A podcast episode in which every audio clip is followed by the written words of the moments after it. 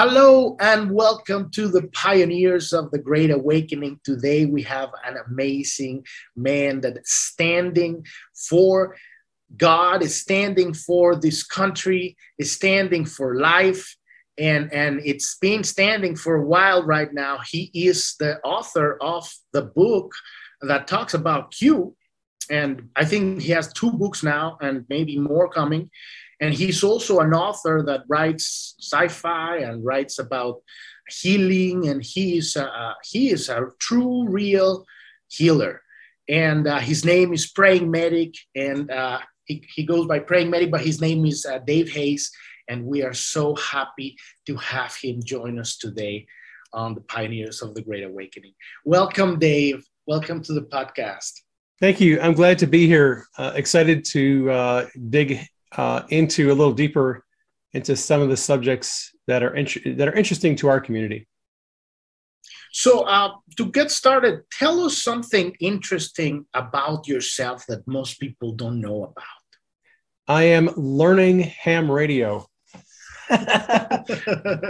God has me on a crash course to become an amateur radio expert, and I've just been watching videos like crazy, YouTube videos, learning everything I can about ham radio, antennas, and all kinds of things. And I did not anticipate doing this 6 months ago, but that is what I've been into lately.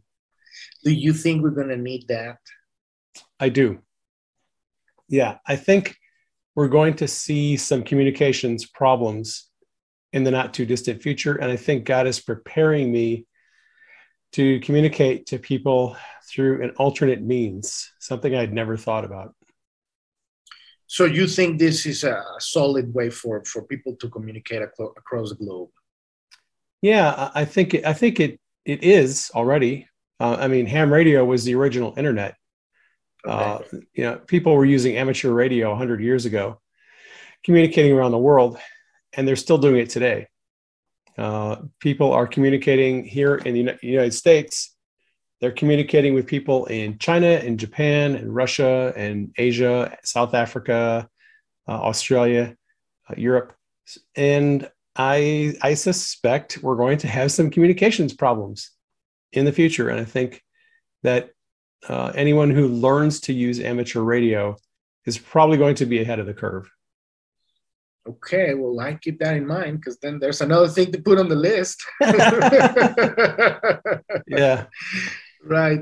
So I want to talk about the most important thing for me and for many people, you know, and it's not a thing, it's everything, right?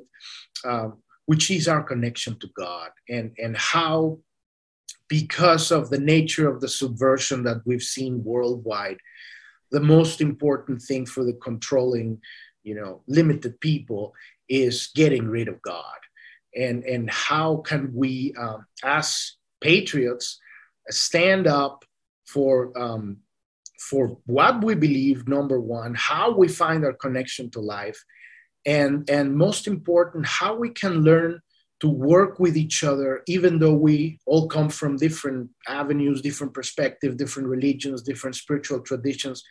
But the way that I see it, not everybody sees it like that, but I believe that God is the same God for everyone. It wouldn't be God if he wasn't. And we're just, you know, have different ways of understanding that vastness that underlies everything in life. So what do you think about this? How can we come together as people, you know, understanding that this is what communist wants, you know, get rid of God. And we're basically in a spiritual war right now. And it's how we manage to move through our challenges as people and awaken and help other people awaken. That's going to define this most, you know, I believe this is probably the most important time in human history right now what we're living. Well, you've asked a very large question. I'm sorry. We can dissect it in pieces. Yeah. Well, and you're right. The people who want to enslave us under their control, the fascists, the communists, That's really what they're concerned about, is that they want to control the entire world. And the Great Awakening is an effort to wake people up to the realities of this movement. It's overt. You can see it very plainly in countries like China, but it's covert in places like the United States. These people and this movement, they have infiltrated places of authority and power in the American government, in federal government, at state government level. There are a lot of governors of states in the United States who have been subverted by the Communist Chinese Party. There are members of the U.S. Congress and state legislators who have been subverted by the Communist Chinese Party. I think Hollywood, recording industry, higher education, Silicon Valley, and corporate America has largely been infiltrated by operatives who are working for the Communist Chinese Party. So our country has been infiltrated at almost every level. And the agenda, the goal is to very quietly subvert our systems and bring them under control of China. We're starting to see that.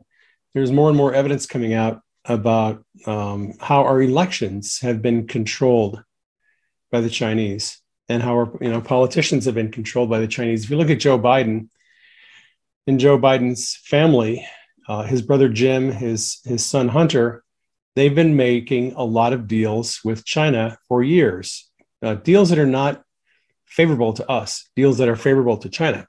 And they do it for money and power. The Chinese have a lot of influence. They have a lot of influence operations going on globally. And as you said, the agenda, one of the agendas of the Communist Chinese Party, is to influence the world with an ideology.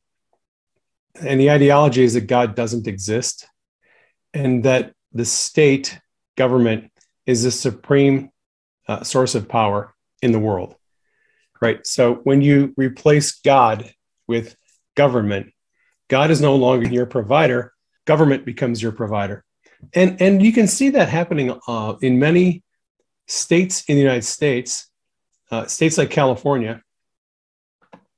They're passing legislation and they're creating these regulatory laws that make people dependent on the state for everything. And if you look at the way that a state like Arizona is run, we have a very different way of doing things here in Arizona than they do in California. A lot of our political leaders believe that we need to rely on God, and we need to decrease the power and scope of the federal government and the state government. And we need to put the power back in the hands of the people, because it's been sliding in this direction, the wrong direction, for too long, like California, Oregon, Washington State. They've all sort of become the nanny state, where the state is right. The state tells you what is best for you, tells you when to wear a mask, what vaccinations you have to take, how far to stand behind somebody if they've got a sniffle. And that is the slow creep of communism and fascism. And it's kind of odd, because a lot of people who have fallen prey to this soft tyranny claim to be fighting for freedom. And in fact, they're giving away their freedoms more and more every year. So back to the point about getting rid of God. When you decide that you don't like the idea of God, you have to have something else that's in control. And these people want to be in control of everything and everyone. They want to essentially be God. And in my worldview, God is the primary principle behind everything. When I wake up in the morning, when I go to sleep at night, I wonder, what is God going to do with me tomorrow? What is his plan for me? How can I change the world for the better according to his plan. And God speaks to me very clearly about specific issues, right? So I'm doing my best to put God first, primarily because when I do, my life works out pretty well, and things work out pretty well around me. When I follow God's plan, when I let him lead me, things work out well for me. You look at countries that have shoved God to the side, things are not working out well for them. At history, you just have to look at history and see what happens to places like Russia under the czars, and China under Mao, and other communist, atheistic regimes. It doesn't work out very well. The government tends to enslave people. And here in America, the Great Awakening, and around the world, is all about throwing off that tyranny that has been put on us and taking back control of government. And God, I think it's absolutely necessary to understand that God wants us to live free, live as free people, not under some kind of governmental tyranny. Absolutely. Absolutely. And it's written in the Constitution, you know, freedom of religion. This is what the founding fathers fought for. And this is where we are right now. It's a war that I see it's being, and I see, I think like we're in a place where I'm seeing the tide turning. Like people are not taking the boosters or not taking the vaccines. The CDC is just suddenly saying, well, maybe we don't know what's happening, you know? And it's like, so I'm seeing things like the raid on Trump's Mar-a-Lago totally backfiring on them. Like now more people are waking up, okay, this is wrong. Something's really going weird here. And people that wouldn't have otherwise listened, now they're seeing it. And I always, the way I always see this is because people are turning back to our greatest gift that we've been given by God, which is our free will, right? To stand up as sovereign people, as individuals, and say, we are free people, and I'm not going to take a vaccine, and I have this trust, this is beyond faith. I know that God is within me. I am part of the flow of life, right? I am here for a reason. And so because of that, I do not care that you're going to fire me from my job, or that my friends are not going to like me, or they're not going to invite me for Christmas and all that stuff. And all of these people that have awakened all throughout, these are the true warriors, and this is the true spiritual war, having the courage to have that, to know that God is within you. It's within all of us, that God is guiding us in a way that nothing else can. And that force is, I think, in my opinion, I think that is the force that's really breaking through this change in the tides, right? Yep. Yeah, I agree. You brought up a good point with the FBI raid on Mar-a-Lago, right? What has Trump been telling the world for the last 6 years? He's been telling people that the federal government is corrupt, that the law enforcement agencies of the government are corrupt, that they've been politicized, that they attack their political enemies, that there is no justice. It's a two-tiered system of justice. And what happened at Mar-a-Lago is proving everything Trump has been telling people for 6 years. Even people who don't like Trump are now looking at what the FBI did and saying, you know, this is not a good look. It looks like the FBI is just as corrupt as Trump has been telling people, right? So it's kind of funny to me. It's ironic because the globalist powers that should not be have been slowly trying to take over control of all the world governments. And they had a long-term plan to do this. And they do it slowly, gradually, little by little, incrementally. They just erode away at our freedoms and first take power from the states and give it to the federal government, and then take power from the federal government and give it to a global government, which they control. But that was their plan.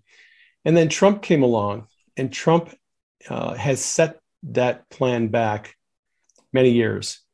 And I think that they're in a panic right now because they suspect and they fear Trump is going to come back into the White House. And if they don't get this plan in place and eradicate national borders and create their one world government in the next year or two, it's never going to happen. And they know it. And I think that they're taking these desperate measures, attacking Trump and doing other things because they're in kind of in a hurry, and they're sort of panicking because they know they have to get it done quickly. And as they do these things very quickly and suddenly, it's waking people up to the truth of corruption, and it's revealing what their long-term plan always has been. And they're making mistakes because now, you know, we know Trump is a winner, so he's like, you know, 17 steps ahead of them. And so these are speculations, but it makes me think he might have even like be prepared for this raid specifically for a purpose. And now you have this whole thing backfiring, right? Yeah.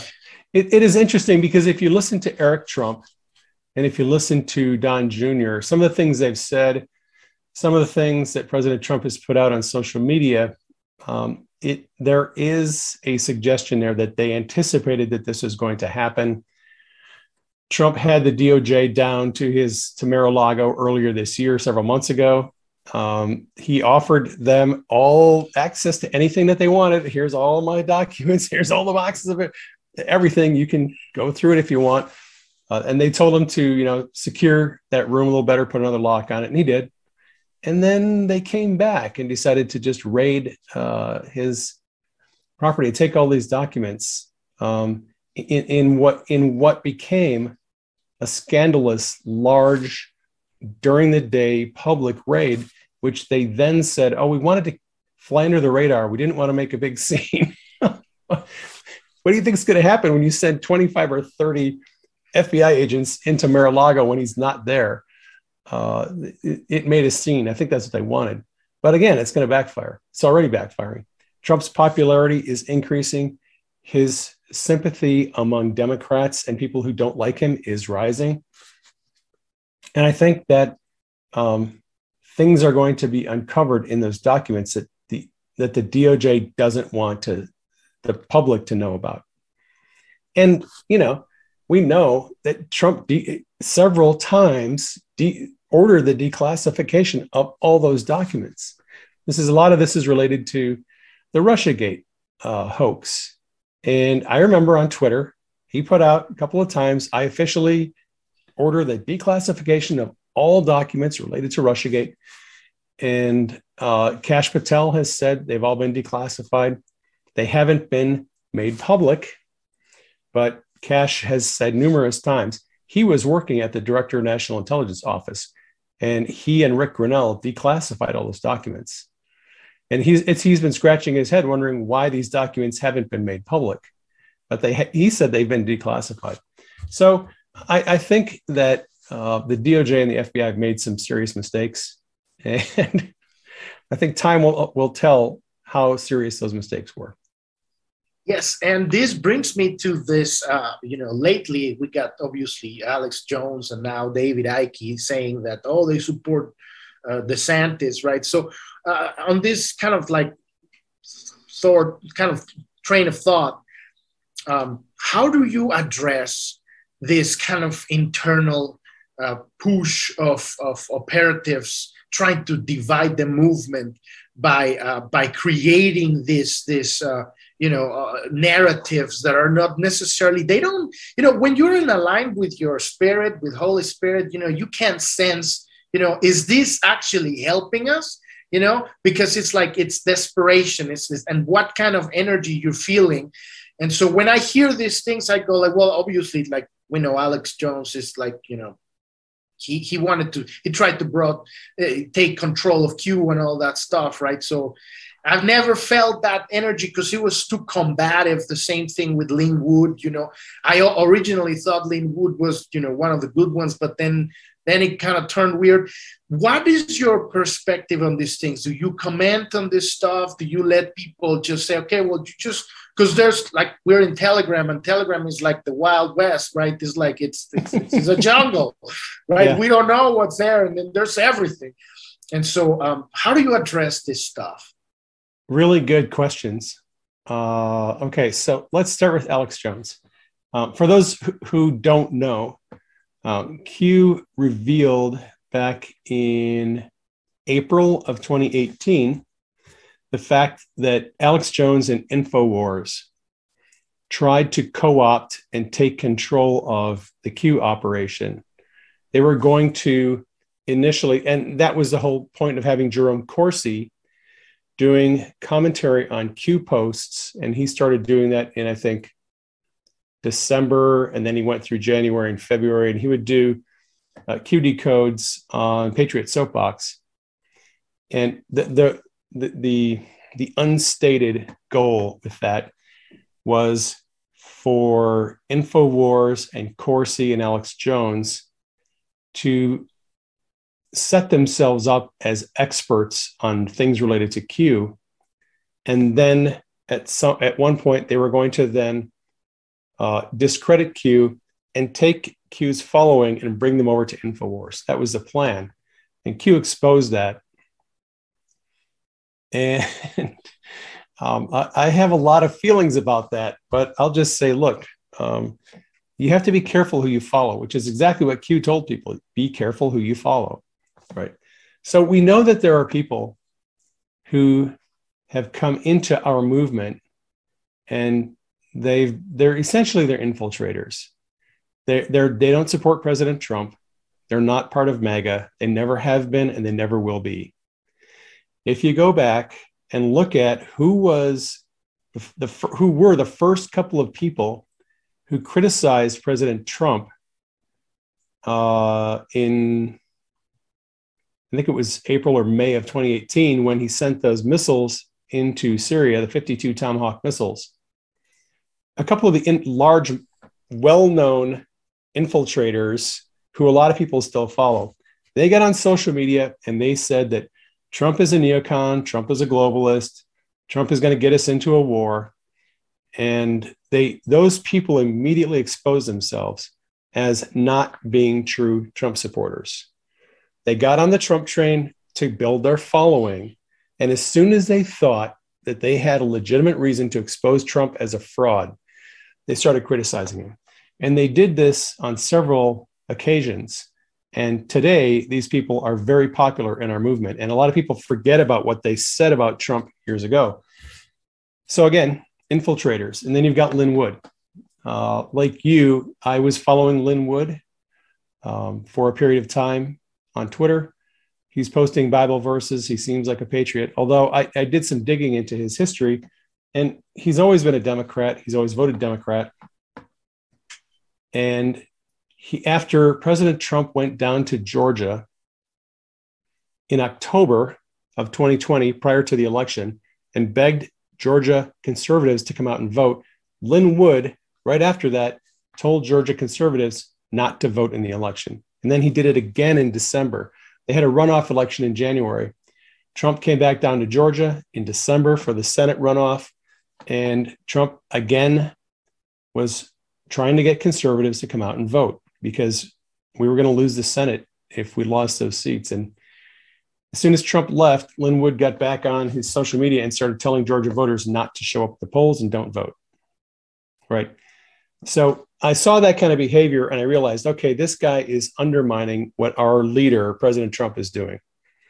And that was all the evidence I needed that this guy was an infiltrator. And there's a lot of other infiltrators in our movement. And again, we need to be careful who we follow. It's easy to listen to what people say and think, oh, that's a patriotic person. What you should do is pay attention to what they do, because what they do speaks a lot more clearly about their motives than what they say. It's easy to talk patriotic talk, but when someone goes out and does something that undermines our movement, and especially undermines what President Trump is trying to do, that person can't be trusted. And it's unfortunate. We have a lot of people in our movement who have come in and infiltrated the movement. They've been sent in. Some of them are paid. Some of them are just in the movement to grow their own fan base. But at the end of the day, if you ask for wisdom, God will give you wisdom. He'll give you discernment. He'll help you see who these people are, so that you can steer clear of them and find the people that are worth following. That's right. That's exactly right. Yeah. And I think that it's a kind of like coming back to the core of this. This is a spiritual war. And I think that this is kind of like our test to create a new civilization, you know, a completely new reality. And the test is to being able to discern the truth and to be able to stand your ground and to know who you are and to know your connection to the divine in whichever way it comes in your religion or your spiritual tradition. And I think that this is kind of like coming back to how can we move forward now when there's like infiltrators now that they're like, you know, at this point, and we have this very good example with, I'm going to just, you know, like really, this is something that I think is very important because I love people, right? And I love people that love God even more. But we've had throughout a lot of time in the Catholic Church, we've had, well, we know that the Pope is part of the deep state, right? So how did he got there? And then all these, you know, priests being, you know, unveiled as pedophiles, you know, and then you got Lin Wood, like being super, like, you know, Christian Bibles of the verse and all that stuff. How can we differentiate, you know, listen to the spirit that speaks truth? Because we have, you know, wolf in or I don't know if that's the right word, but, you know, they're dressed as, you know, messengers of God. How can we listen to that intuition within ourselves to differentiate in this very, very spiritual war we're in? That's a very good question. So I actually had a dream in October of 2020 before President Trump went down to Georgia and did his rally to get Georgia voters to come out and vote in the general election in 2020. I had a dream where God showed me that Lin Wood was a snake in the grass, that he was not the person he pretended to be. And I have a lot of dreams like that. I have a lot of dreams where God shows me a person's real motives. And this has been going on for, I started having dreams in 2008. And inevitably, I'll get into a group situation, or someone will show up on social media or become a person of interest. And I will pray and ask God to reveal to me what that person is all about, what their issues and agendas are. And very often, God will give me a dream showing that person's true heart, their motives, their agenda. And that helps me either partner with them or stay away from them. A lot of times when when someone sends a request for me to speak at their church or join with them in a certain project or do a podcast with them, I'll ask the Lord, look, if you want me to do this, let me know. If you don't want me to do this, then let me know. He has been very faithful over the years to give me very specific dreams or confirmation about who I should and who I should not work with. And whenever I follow his instruction, it turns out pretty well. And whenever I don't follow his instruction, it doesn't turn out very well. I just leave it at that. I've accepted some interviews and that did not go very well, and I should have asked God for direction, and I didn't. So I've learned to seek God's heart on all those issues, and this gets back to you. in your question about spiritual leaders and, the Pope and, religious leaders of various persuasions, it's unfortunate that people use religion as a way to trick people into building a following. People look holy, they look righteous, they appear to be, men and women of God. And many times those people are frauds. They are not who they pretend to be. And again, I think the best way to avoid that problem is to ask God to show you specific details about certain people. Again, be careful who you follow. So definitely it's having a personal relationship with God. Yeah. It's having your prayers every day. Every step you take, you say, God, this the right alignment. Am I connected? And so listen. And then I guess listen, because we're talking in our heads all the time. So it's like, how do we listen? That's the thing. And I wrote a book on that subject. Excellent. What's the name of the book? Hearing God's Voice Made Simple. Excellent. Excellent. That's it. We're going to put all those links on the description of this, all of the books and everything. So, and it's very interesting also because that's kind of like on the, Christian side, but also on the Gnostic side, it's like, there's like that centered path of like self-responsibility and open your heart, connect, and then your brain can fall apart. And then you go into like the earth is flat and, how do you differentiate, and that also happens on the Christian side. There's people really talking about the earth is flat and stuff. So how can we really listen to the voice of God and stand grounded here? Because we're here on this planet. We're not, we're here to do a job. And so because there's there's a lot of good information that we can share that we have from different areas and aspects and spiritual traditions. And then as we're centered in our connection, we can listen and say, okay, that's useful. And no, that sounds off and whatever, so number one, that connection, very important at every step in every moment. But we have, like that going off the cliff, it's like, how do we, like, let's say we're having dreams and then suddenly, but how do we differentiate that the dreams are actually from God and not a head trip?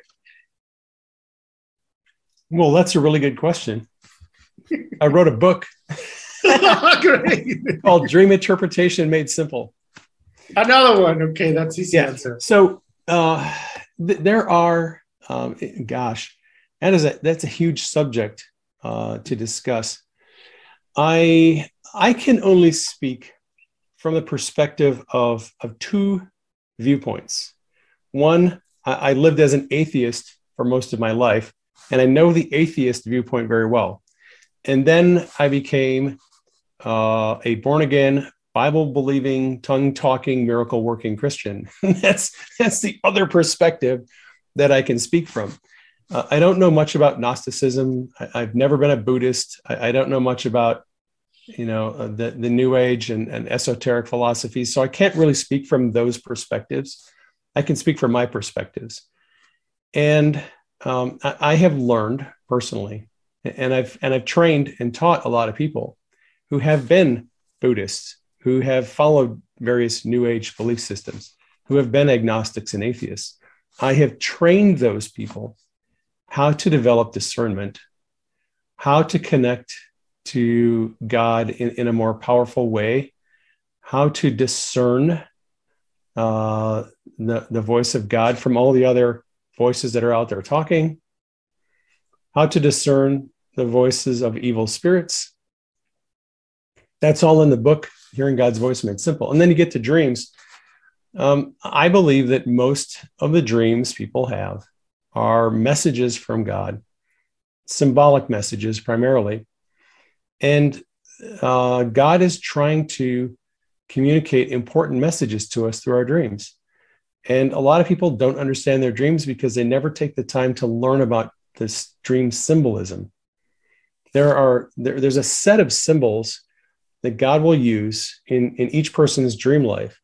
And if you take some time and learn to decode those the settings, the houses, the buildings, the people that you're meeting in your dreams, the things you're doing, the colors, the numbers that show up.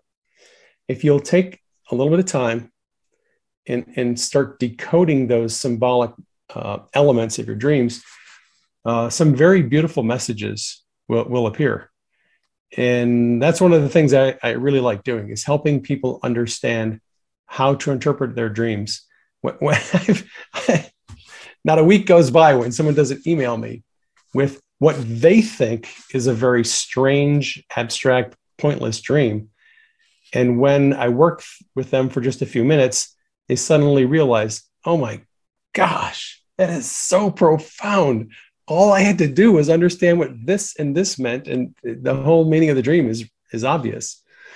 So that's one of the things I like doing, is helping people understand, you know, the various ways in which God speaks. He speaks through visions, dreams. He speaks through art, music. He speaks through film. He speaks through the circumstances of our life. God is always speaking to us in many ways. Most people don't understand that circumstance that you just went through with your family member, God is trying to teach you something through that experience.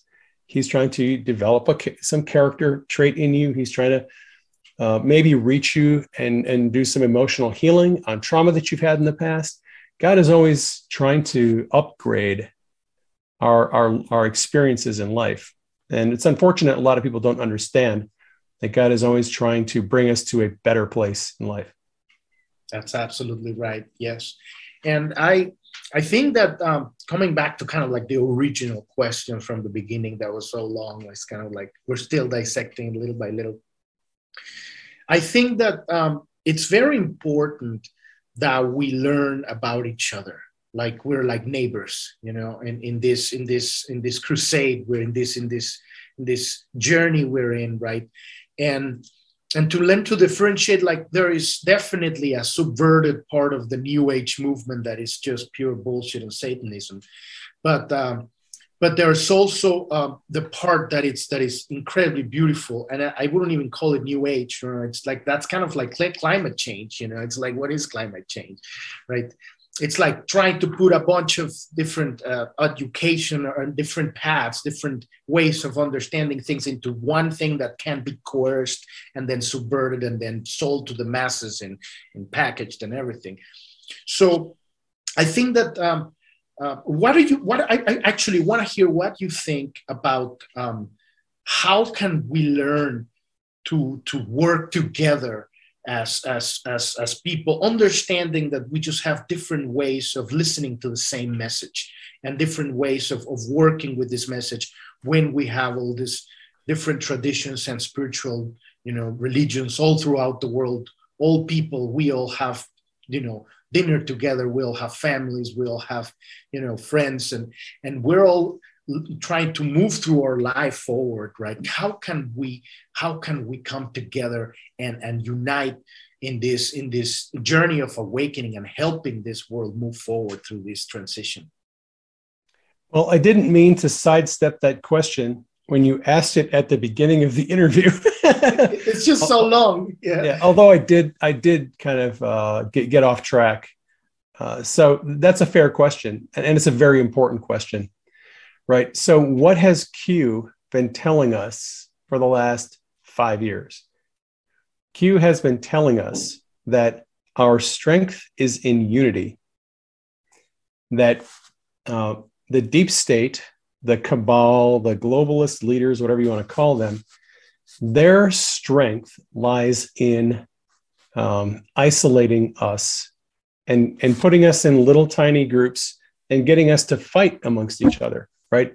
So why do they emphasize things like race? Why are they always trying to pit blacks against white, Hispanics against white? Why are they always focused on race? It's because they don't want us to be united. Why do they attack some religious groups? Why do they demonize certain groups of people?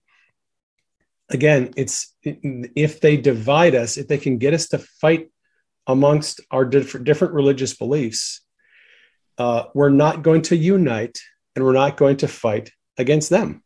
They want us fighting amongst ourselves. Why do they continually push class warfare? The poor against the rich. You listen to members of Congress, they continually talk about how the rich need to be, their businesses need to be regulated. We need to take money from them. It's unfair what they're doing. The lower class is always being ripped off. They cast the lower class, poor people, in the role of the victims, and wealthy people in the role of the oppressor. That's actually what Marxism is all about. The whole idea of Marxism is that there is a lower class that is the victim, and there is the upper class, the aristocracy, that is the oppressor. And Marxism is purely a class warfare ideology.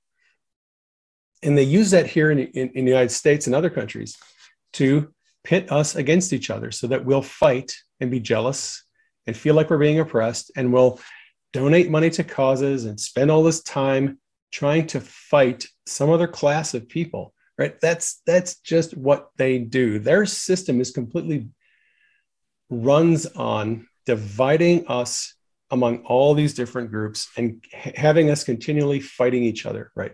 So that's their plan. That if that's their plan, then our plan has to be to come together and set aside the differences. If you're poor, you have to get over the fact that you're poor, and that somebody else, worked their butt off and made a lot of money. If you're Catholic, you have to have some grace for people who are not Catholics. Look, I'm not a Catholic. I was raised Catholic, and I consider myself to be sort of a Protestant in the Pentecostal or charismatic tradition. But I have so many Catholic friends in the Great Awakening, and I have a lot of friends who are not. They're not Christian. They're Buddhist. They follow New Age belief systems. I have friends of every different religious persuasion, and the reason why I'm friends with them is because we have a common goal. It's not religion. I have my own issues. Like I want to see people healed. I love praying for people to be healed. That's my thing, but I don't force that on other people. I try not to force my religious views on other people. What I try to focus on is when I'm in a group of people with various diverse belief systems, I try to focus on the thing that we all agree on, which is, look, there's a lot of evil people over there, and there's all these people here who are trying to throw off this yoke of slavery and bondage, and we are fighting against them, this globalist cabal, the deep state. That's what unites us. And so I really try, whenever it's possible, to encourage people to set aside even their political differences. Look, liberals and Democrats are not evil people. Liberalism is not a mental disease. When we demonize people of a different political or religious viewpoint, we are making them our enemy. We cannot then influence them if we demonize them. We have to see them the way God sees them. God loves them. God has a heart, and he wants to see them blessed. And we have to take the attitude of, I want that person to be blessed. I don't want to make them my enemy. If God has given me some insight, some intuition, some revelation about their life, about what we're doing, our movement, I want to influence that person and make their life better. I can't do that by calling them names and marginalizing them. So our movement is all about bringing people together from all different perspectives: political perspectives, religious belief systems, socioeconomic status. That is the thing that we have to do. We have to set aside our differences and focus on the one thing that we all want, which is we want to get our countries back. We want to live in freedom from tyranny. And I think that's a cause that's worth fighting for and uniting behind. Yes, absolutely. Now, on that vein, on that train of thought, how would you be addressing people that are unvaccinated versus vaccinated people? Like, is this similar? Doesn't matter. Doesn't matter. It's just another difference that some people are using to try to weaponize an agenda and have them versus us. They're vaccinated. They don't have any brains. They're sheep. They don't have any common sense. And then we're the ones who are not vaccinated. We're open-minded. We see the truth, and we're better than those people. And that's really what it is. We're better than they are, right? It's another point that people are using to polarize the population into two different groups. It's us against them. And we cannot live that way. We cannot live in an us against them mindset other than those corrupt people at the top of all the power systems who are trying to bring us under their control and make us slaves. It's us against them. It's not us against the vaccinated or the whatever. That's just another, I think, false dichotomy, and we can't fall into that trap. So we're one whole family, and we need to act like a family and stick together. And look, a lot of people. My son took the vaccination, all right, because he travels, and he understood there's no way he's going to be able to travel if he didn't take the vaccination. He didn't want to. He didn't think he needed it, but he took the vax, and I was like, okay, well, that's fine. It's your decision. You know, you're a grown man. I'm not in control of you. And I don't hate my son. I don't despise him. I don't think less of him. He made his own decision, like every other decision. I'm not going to tell him what he needs to eat for dinner, what clothing he can wear, or what car to drive. And I'm certainly not going to tell him, don't get the vax. I mean, after he told me he got the vax, I was like, you may not want to get the booster. Think about that before you act. Just take it under consideration. So, I have friends who have been vaccinated. Some of them didn't think, it was a big deal. I don't hate them. I don't despise them. And I don't look down on them because they took the vax. It doesn't make them evil people. Absolutely. Absolutely. And how can we address this stuff in a way that we can reach the mainstream? Or how would you, and how you've been doing this for a while, but it's like we're kind of preaching to the choir a little bit here, because if we're going to talk about, on vaccination and all of that stuff and talking to the people that are under mass formation psychosis, we have to really have some sort of a little bit more of finesse or something or guidance. What would you recommend? Yeah, well, that's a really good question. You ask really good questions all the way around, by the way. I haven't had a bad question yet. That's really kind of the meat and potatoes of what we're trying to do. We're trying to awaken as many people as possible to the realities of corruption, right? So what does that look like? Well, I don't want to say I don't know what that looks like, but in my sphere of influence, I primarily deal with people who are awake. They've been part of the Great Awakening. They've been following Q. They know about corruption, right? So to a large degree, I'm preaching to the choir, right? But what I'm doing is I'm trying to provide information to people who are not preaching to the choir. Like Mary Grace is a good example. My friend Mary Grace, she has a YouTube channel and Rumble channel. She also has a Facebook page. Unlike me, she's reaching a lot of normies on Facebook. Okay. A lot of people who are sort of still in the little fishbowl and they're not quite completely awake. So I give information to Mary, and Mary passes it along to normies who are not awake yet.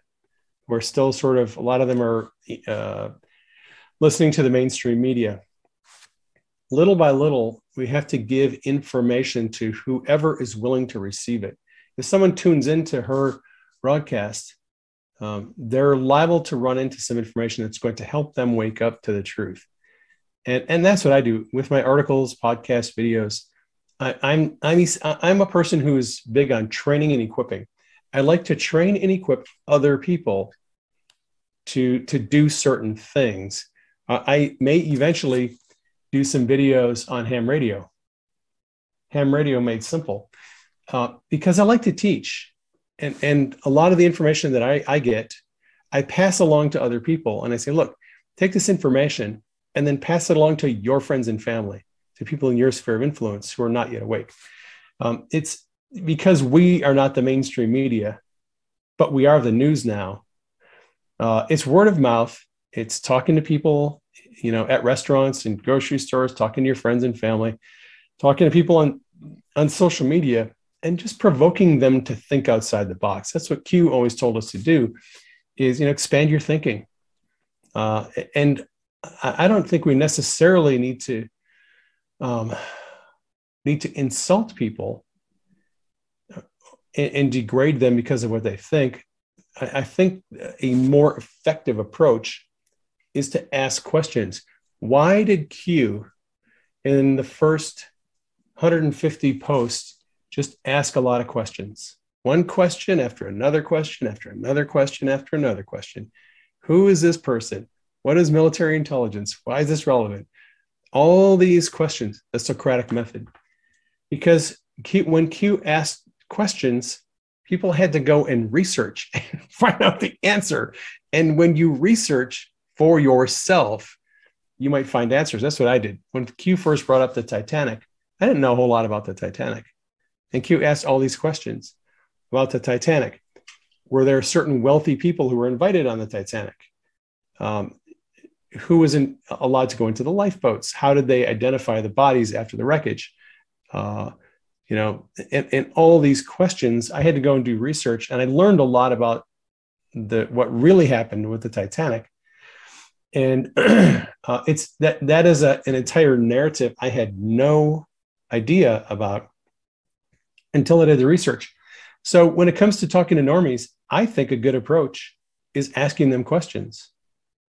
Like, you know, if you're having a conversation about what the raid at Mar-a-Lago and the FBI, just ask them questions about the FBI. Do you know who Peter Strzok is? Do you know what the Nunes memo is? You know, do you know about this? Do you know about that? If you don't, you want to go do some research and look it up. And in that way, you're giving people hints and crumbs and clues where they can go and do their own research and come to their own conclusions. Because at the end of the day, this is probably the most important thing when it comes to red pilling people. And I've learned this personally. Q did not come out and give us information. Q had us go and research certain topics. And when we did the research, we came to our own conclusions. I came to my conclusions. You came to your conclusions, and the people that are listening, they came to their own conclusions, and they're not all the same. That Q used that particular method of teaching because Q knows if I tell you something and state it as a fact, it's only a fact in your mind until someone comes along with another argument and convinces you that my argument is wrong. Then you're not going to believe me anymore. You're going to believe them because they had a better argument. But if you go out and do your own research and you find the facts and come to your own conclusions, no one's going to talk you out of what you believe anymore because it's, you found the truth yourself. It's when you find the truth yourself, it becomes permanent. When someone tells you the truth, it's temporary. But if you find it yourself, it becomes a relatively permanent thing. And it becomes part of your belief system. And that's what we need to do. We need to encourage people to do their own research and come to their own conclusions. Absolutely. That's exactly right. That I think the same thing. It just really ask questions and help them think for themselves, because people want to think for themselves, you know, otherwise we're all just, you know, slaves following orders, right? So what is your vision for humanity's future, or the vision that you've got from God? I like this question. I not too long ago, just a few years ago, I thought that the earth was going to be soon destroyed, and that It was going to fall into chaos and darkness and evil, and the Antichrist would appear on the scene. And next thing you know, the sky is full of meteors and everything's just circling down the drain. That's what I thought was going to happen 6-7 years ago. I have a different view now. We all know that the New World Order is a thing. The New World Order was being constructed over the last, probably at least 75 years. Governments and powerful people like the Rothschild family and other families have been slowly building this New World Order, which is really a one world government. And they probably would have succeeded until Trump came along. And Trump threw a wrench in their plans. And Trump has been dismantling the New World Order for the last 6 years. And when he comes back in office, and he is going to come back in office, he's going to finish what he started. I have every reason to believe that Trump is going to come back and he's going to crack some skulls in Washington, D.C. He's going to drain the swamp. He's going to end the New World Order. And I think we are going to live in a time of peace and prosperity. I think the wealth that the wicked have stolen is going to be repatriated to us. I think that the cures for diseases that they have hidden from us are going to be revealed. I think we're going to be living in a much better, much different world from the one we have right now. Absolutely. Yes. This is what happens after we pass this test. This is our celebration party. Yep. Year of Jubilee. Yes. So what is your favorite quote? What is my favorite quote? Boy, that's a good question. I have a lot of favorite quotes. I often quote the movie Top Gun, especially to my kids. And my daughter, every time, like about once a week, she'll text me, "Hey, Dad, have you seen the new Top Gun movie yet?" I'm like, "No, I haven't." She goes, "You need to see it. It's really awesome." I've seen it like 5 times. I haven't seen it yet. So it's really good. What is my favorite quote? Let's see. I really like this quote, and it's actually, I think it may be a quote that I came up with myself. It's an idea of my own, I believe. I've heard this idea expressed by other people in other ways, but my favorite quote that I use most often is, "If you want to change someone's mind, love them unconditionally." Absolutely. That has become the central idea that I wake up to every day. If I'm going to change somebody's mind about the world we live in, the first thing I have to do is I have to show them unconditional love, because nothing else matters until I do that. Absolutely. Absolutely. So where can we find you? What do you want to share with us? Something specific? Maybe you have a book coming, what you have going on. We're going to put all these links in the description, but if you want to share some of that with us here. Yeah. The thing I'd like to share with you all is learn amateur radio now. I have a feeling that in the not too distant future, you'll be glad you did. I've had 9 weeks straight of almost nothing but dreams about ham radio. I'm learning every aspect of ham radio in these dreams. I'm learning how to measure things I don't even know what they mean when I have the dream. I'm learning about grounding radios and antennas. I'm teaching people how to use in one dream, I was teaching people how to use a device that I invented for ham radio and antenna use. I know it sounds crazy, but I think if you want to be ahead of the curve, I think you should start looking into amateur radio, because I think it's going to be a workaround for some things that are coming. And that's what God has been showing me. So my website is prayingmedic.com. That's where my articles, videos, podcasts, and books can be found. That's my main website, prayingmedic.com.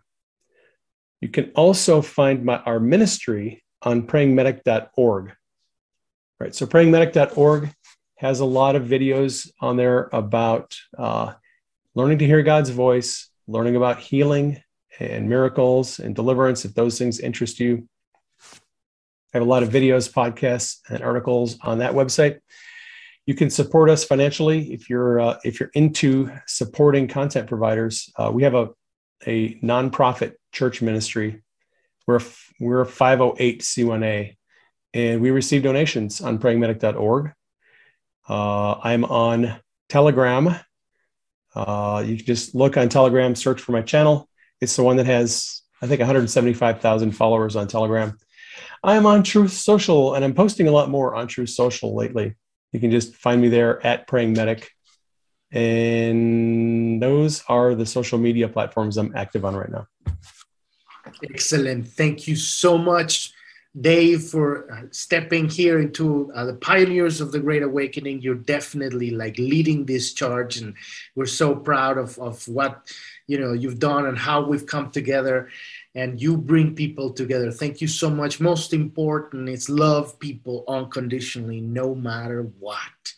Yep. And thank you so much. And if you want to learn more about Planet Homemaking and the Pioneers of the Great Awakening, you want to go to Jorn.tv. That's JOURN.tv. And you can also, we have a coaching program when we help people get through their dark night of the soul. And you can click that on the support button.